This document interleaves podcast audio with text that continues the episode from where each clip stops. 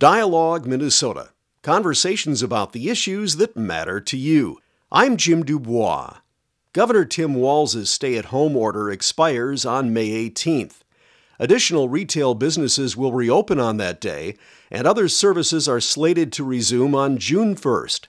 Polling data in Minnesota and nationwide indicates that a majority of respondents support efforts to contain the spread of the coronavirus through shelter in place directives and the closure of businesses and services that are deemed non essential.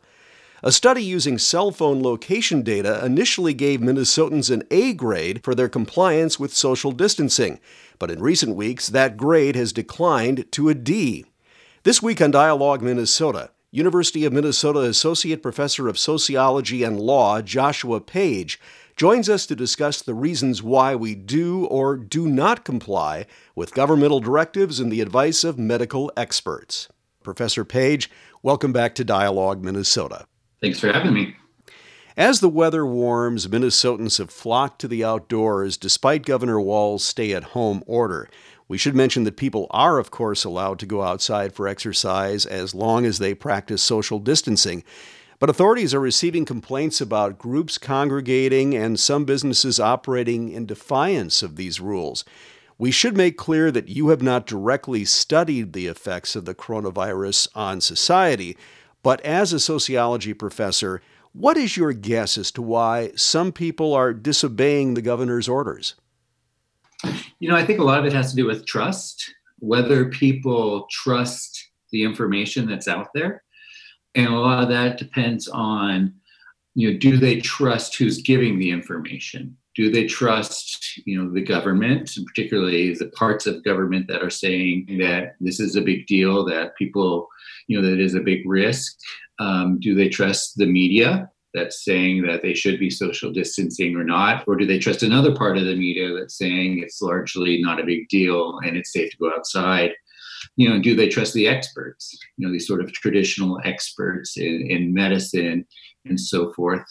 And I think, you know, those kind of questions are really important, specifically for people that aren't in hotspots, right? Where they're not knowing as many people, seeing as many people that are affected um, that are dying and so forth. And so, yeah, so I think I think a really critical issue when I think about this is is people's trust. Is it possible to generalize which groups of people are more likely to mistrust the government and law enforcement? Uh, and do you think these are the same groups that are more likely to disregard stay at home orders? That's a good question. You know, I did see that there's one study that's under review by a psychologist that shows that conservatives are more likely not following the social distancing recommendations, not wearing masks and so forth. And that study suggests that it's because they don't believe the so called liberal media. That suggests, and some other readings I've seen, suggest that you know political polarization that is a really big deal here is sort of affecting people's attitudes about the pandemic and their behavior. So yeah, so I think that that's the only sort of data I've seen. Now there are various you know reasons why people don't trust the government. Um, it can be ideological, you know, more of a libertarian bent um, to not you know trusting so-called big government, right? But I think what shapes people's perspectives of trust of government actually is their um, interactions with the government, and for a lot of people particularly in low income, racially segregated areas, that comes from interactions with the police and social service agencies and so forth. And if people have negative interactions or what they perceive to be negative interactions with those agencies, they tend to become cynical about government, cynical about um, government agencies. And research shows that when people have negative interactions with one agency, particularly if they're repetitive, they tend to transpose those to other agencies of the government and just develop a general sort of distrust of quote unquote the system.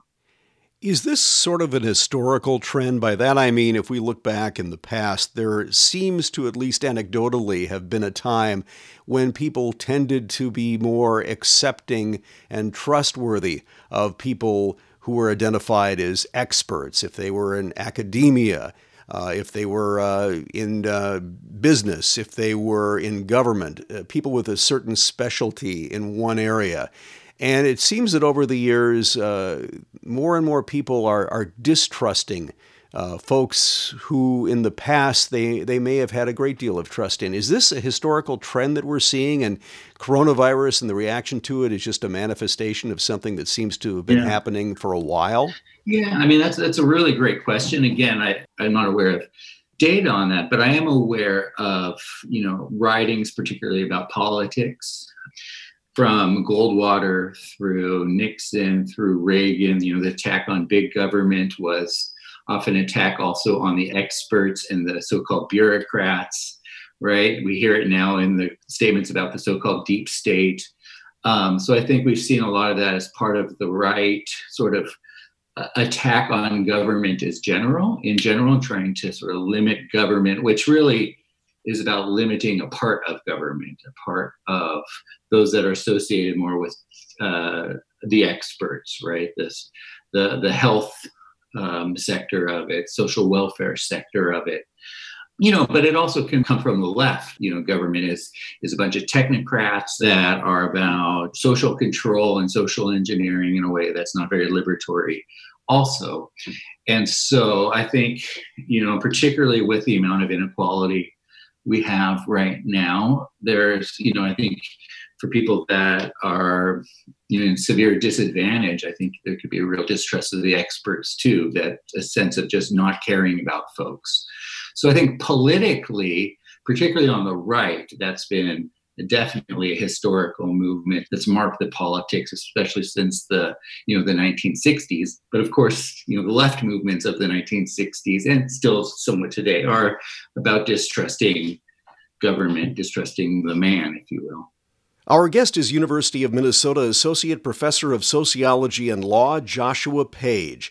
We're talking about the reasons why we choose to comply with or ignore governmental directives and precautionary advice in the age of COVID 19. What role do you think social media has played in eroding trust in institutions like the media, government, science, etc.? To the extent that media facilitates, you know, they, they sort of information bubbles where people get sort of reinforcing information. I was listening to a, you know, a podcast called The Rabbit Hole put out by um, the New York Times that's about sort of how the algorithm on YouTube keeps suggesting reinforcing videos and so forth. So I think it can create this feedback loop. And if part of that loop is about, you know, people get into these feedback loops, get into these bubbles that are very distrustful of government and so forth, it can be really reinforcing. And then you turn on Fox News and you hear, you know, Laura Ingraham calling it a hoax and saying there's no actual proof that social distancing works and so forth. You get these self reinforcing mechanisms across media too. Um, and to the extent that those are also overlapping social groups, you can get a lot of sort of social reinforcement, media reinforcement that could be hard to sort of break through. If we look at past crises in American history, it seems that a lot of partisanism was put aside as we tackled these issues, whether it was World War II, uh, whether it was, um, I guess, in more recent history, 9 11. Um, now, obviously, there are points in history where there wasn't a rally behind the cause. For example, the Vietnam War was extremely divisive. But if we look back at 9 11 and even to some extent the early days of the COVID 19 crisis, when we saw in our state uh, Republicans and Democrats coming together to support Governor Walz with his um, social distancing policies and stay at home order, obviously, as time has progressed, uh, the partisanship has greatly increased. Is this something that you think is uh, is just a symptom of our time, or uh, is this something that uh, has really always been out there, that it's pretty difficult to get everybody behind an idea to deal with a crisis? No, that's a good question. I mean, I think, um, I mean, I think there's always going to be division. You know, there's always divisions. There's always, um, you know, conflict around these things. But I, but I definitely take what you're saying, and I think, you know, I think part of what's unique here is the messages from the top. You know, the signals that the cues that are being given from the president on down, where immediately this gets framed as a left wing, you know, a Democratic, ho- as the president said, a Democratic hoax to take him down in the November election. And that gets repeated on Fox News. And so the signals were sort of immediately there. We can even think differently about, you know, uh, George W. Bush with 9 11, right? Immediately, it was about sort of at least the signals were all about coming together and so forth. So I think those those signals from the top are really important, and especially in an environment where, you know, there is such, um, if not explicit coordination, implicit coordination between certain forms of media you know, and the presidency, and then becomes again sort of self-reinforcing. So I think from the beginning of this, it was very polarized, right? In that polarizing from the top, you know, attacking governors that were Democrats, you know, in Michigan and so forth. And so we might look back overly romantic about earlier periods, right? I think we read the history and so forth, but at least from my own sort of anecdotal experience of, you know, say 9 11 versus this, is immediately this got framed from the top in a partisan framework.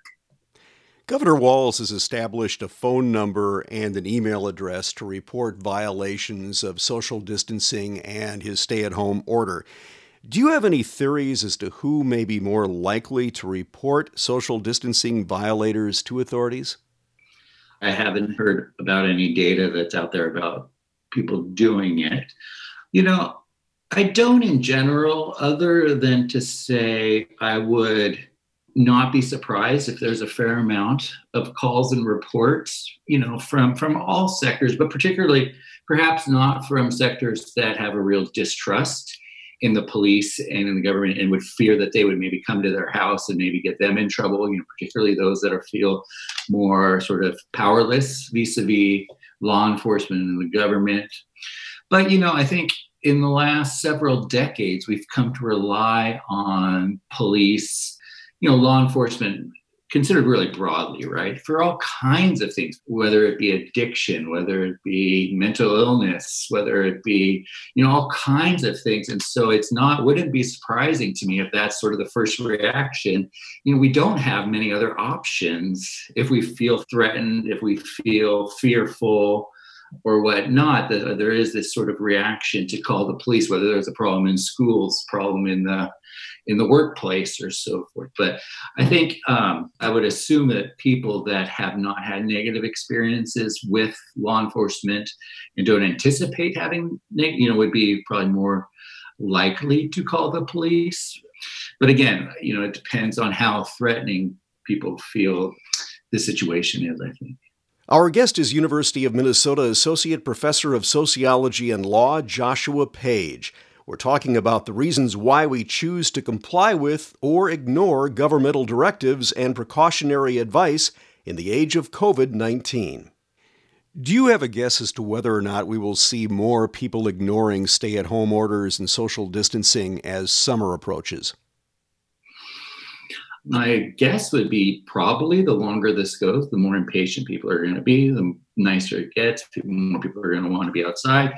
I would also say it depends on the trajectory of the virus, whether you know the trajectory of infections and deaths.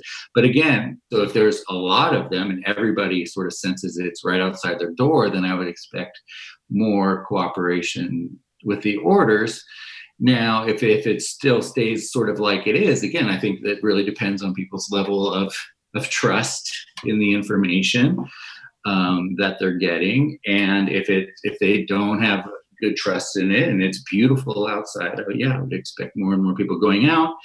Um, you know, and of course, uh, businesses are going to become even more desperate. People that are out of work are becoming more desperate. So I don't really know, but I could see there'd be potential reasons why it could increase in the summer.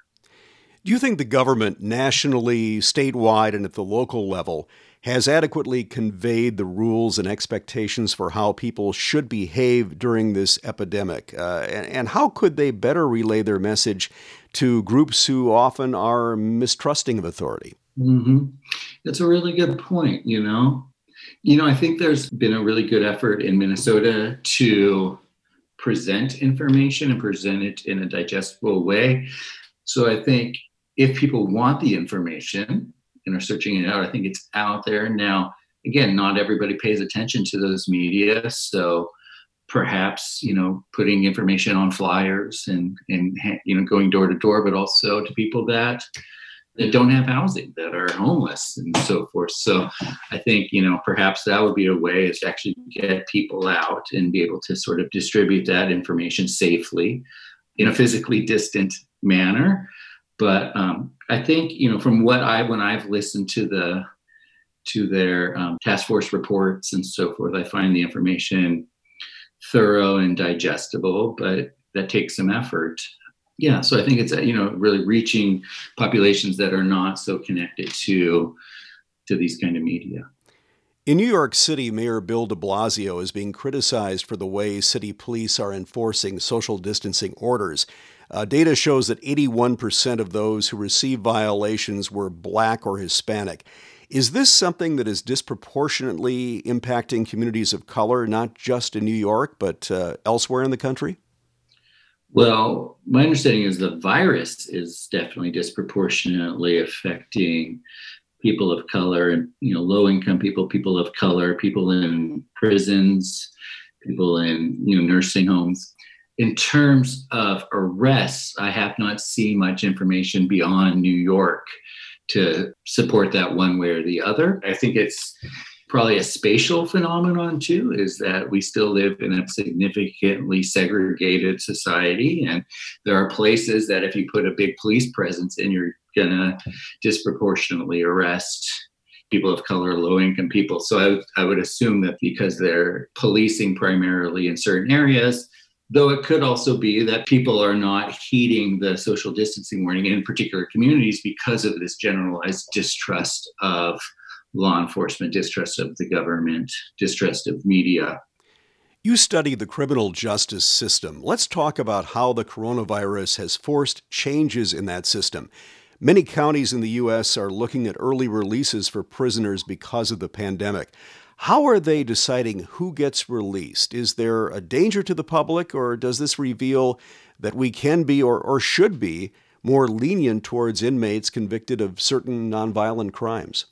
So there's both efforts to reduce the population in local jails as well as state and federal prisons. At a local level, one way that they're doing it is changing, at least temporarily, policies and practices around um, bail. Having a policy, for example, of not setting monetary bail for anybody that's charged with a misdemeanor or low level felony offense. And therefore, if they're not given monetary bail, then they're not held in the jail. So they'll just come back or get rather than um, putting out arrest warrants for people so that they get brought down to the jail, giving them a summons for a court date sometime in the future. And then for releases, I think both at the you know county level and in the state prisons, the emphasis has been on people that have a short amount of time left in their sentence. With the theory being, if somebody is serving a sentence, and they're about to get out in six months, they're not going to be more of a public safety risk now than they will be in six months, as well as those who have you know pre-existing conditions, uh, people that are older, um, you know, and and I think um, the emphasis is on nonviolence so far, you know, nonviolent low-level drug offenders, though there's good reason that the, that it shouldn't be limited to that. A lot of people that have been accused of violent crime are not necessarily violent people. A lot of them have done a lot of time, have changed, have you know what we as criminologists say aged out of crime. So should we be more lenient towards inmates convicted of certain nonviolent crimes in this period and even beyond once we get past the COVID 19 pandemic? I don't think I would frame it in the way of being lenient. The sentences we give here, you know, particularly compared to other countries, are pretty lengthy. I think, you know, I think being more um, realistic and effective and just is definitely something we should think about and you know does it make sense to hold you know again people into their 60s 70s and 80s when we know they're not a, a threat to public safety does it make sense to hold people in jail pre-trial unless there's a demonstrated risk that they're a demonstrated you know risk to themselves or others or a, a, big flight risk right? Instead of just handing out monetary bail to everybody that's accused of certain types of crimes for example you know, does it make sense to be sending people back to prisons for technical parole and probation violations rather than committing a new crime or being involved in, in criminal activity? So, you know, the pandemic, you know, hopefully will force us to ask these kind of questions, keep asking these questions and say, you know, all right, we did things differently during the pandemic. Would it make more sense both for, you know, for justice, both for public safety, um, to not, you know, putting people in prison does not necessarily, you know, it might provide public safety while they're incapacitated, but often people come out of prison in worse condition than they went in. Are there other ways to deal with those situations that are more effective and actually are better for public safety? Our guest is University of Minnesota Associate Professor of Sociology and Law, Joshua Page. We're talking about the reasons why we choose to comply with or ignore governmental directives and precautionary advice in the age of COVID 19. Do you think COVID 19 may become a catalyst for reforming the criminal justice system? You know, it's hard to say, but I think, again, I think it's forcing important questions into the public arena. For example, I saw today something came across my email that Congressman Jerry Nadler was trying to get language into one of the COVID 19 funding bills that if you know money goes to local governments, particularly to local courts, that they will have to stop put a moratorium on you know collecting court fines and fees that have exploded in recent years that saddle defendants with all kind of debt just for going through the legal process. So you know it's these kind of things and again this changing policies around bail there's going to be people are going to say why are we why are we going back to the way it was? Right? Do, is there really good emphasis, reason to go back to the way it was or should we keep pushing in the ways we've been going and you know think really seriously about you know compassionate release that's rarely used in this country but is used extensively in commutations that are used extensively in other countries and so forth. So I think it will force hard questions, but necessary questions. Whether and how those questions get answered is anyone's guess. This is obviously a time of great fear and uncertainty in this country. Fear about the uh, the physical threat of COVID 19, fear about uh, economic issues that people are running into loss of jobs, loss of uh, investment money, loss of businesses in some cases. How important is leadership right now? And I'm thinking back to Franklin Delano Roosevelt, President of the United States during arguably two of the greatest crises in U.S. history, the Great Depression and World War II. He had a very I guess, uncanny way of connecting one to one with Americans. Back in that day, of course, we had radio, newspapers, magazines, and newsreels. That was about the extent of the ability to disseminate information.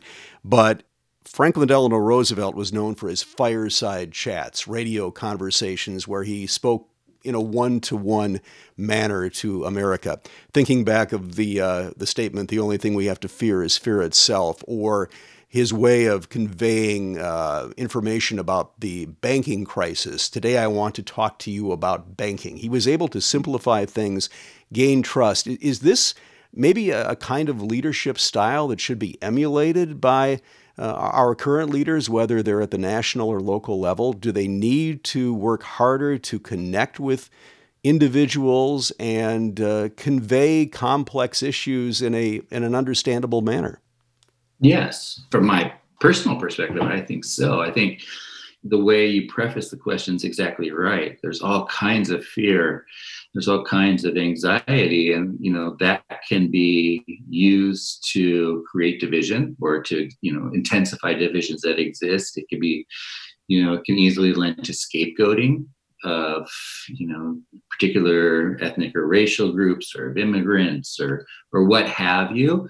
Or it can be an opportunity to try to really bring together people around sort of a, a common cause.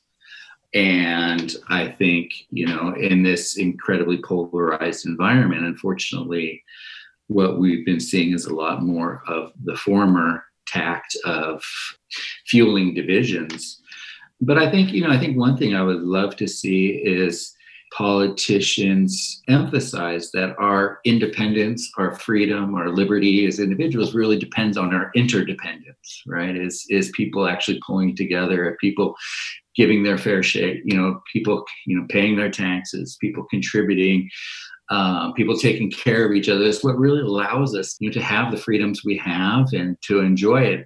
That message often gets lost and it becomes a sort of radical, sort of libertarian individualism, right? Like, I need to get my, I need to get out there and get my haircut. I need to do this stuff, which is understandable, right? But I think it gets lost as so much of the things we consider our freedoms and our liberties really depend on us actually pulling together collectively.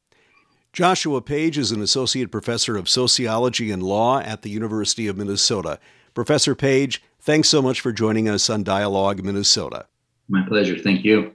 Dialogue Minnesota conversations about the issues that matter to you. Like many of us, the United States Supreme Court is conducting its business remotely. Oral arguments before the High Court are being live streamed, and scholars are watching the proceedings with great interest. On the next Dialogue Minnesota, University of Minnesota Morse alumni Distinguished Professor of Political Science and Law Timothy Johnson joins us to discuss how the court is operating in the age of COVID 19. Be sure to visit us at dialogueminnesota.com, like us on Facebook, and follow us on Twitter. That's all for this week. Thanks for listening. See you next time.